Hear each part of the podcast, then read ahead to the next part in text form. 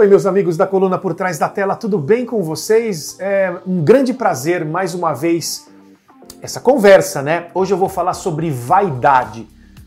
Eu sempre falo sobre vaidade na televisão e essa vai ser mais uma das vezes. Daqui a pouquinho. Até já!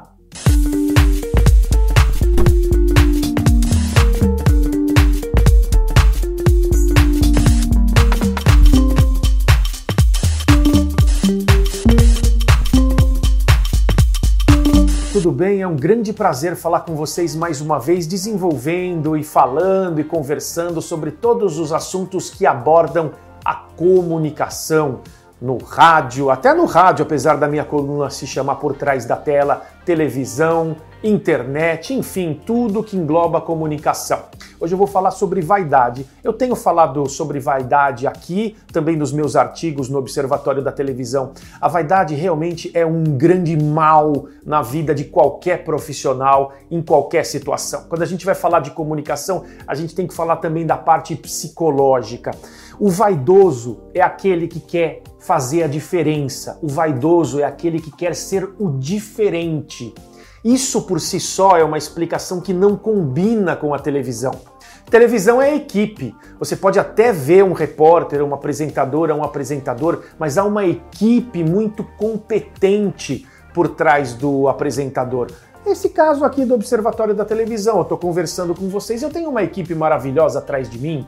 Então, a gente precisa disso.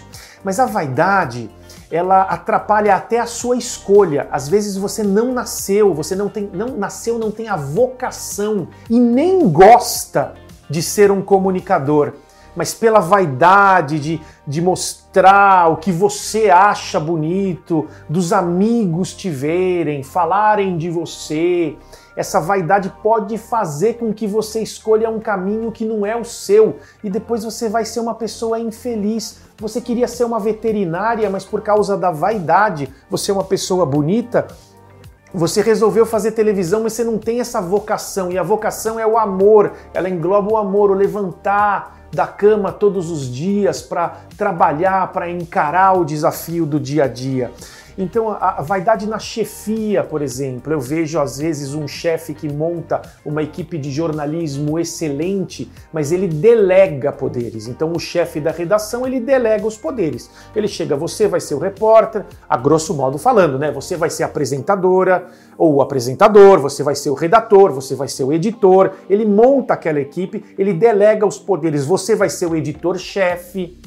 Então aquele chefe escolheu o editor-chefe e toda a equipe de um jornal.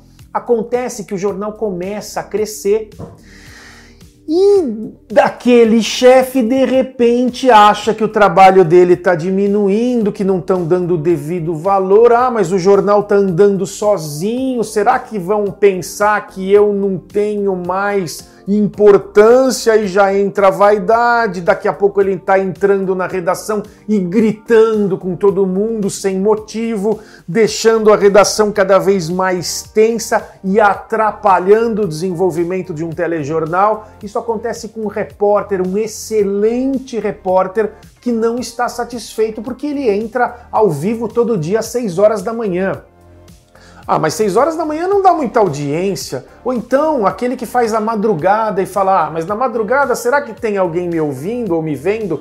Tem, sempre tem. Ah, mas eu queria trabalhar no horário nobre. Você é jornalista, sua função é informar. Se você não trabalhar no horário nobre, não tem problema nenhum, porque todos têm a sua devida importância. E às vezes aquele jornalista que está muito bem num determinado horário e acaba forçando a barra para mudar de horário ou para mudar de canal, porque ele acha que o canal que ele trabalha não é tão importante quanto ele, ele acaba se estrepando para falar o português, claro, porque há uma diversa conjunção de fatores que faz com que o seu programa e o seu telejornal deem resultado como uma equipe que combine com o seu modo de ser.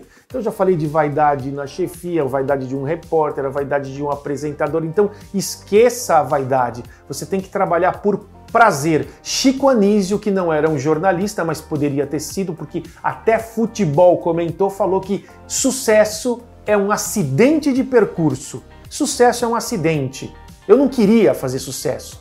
Mas eu fiz, disse o Chico Anísio.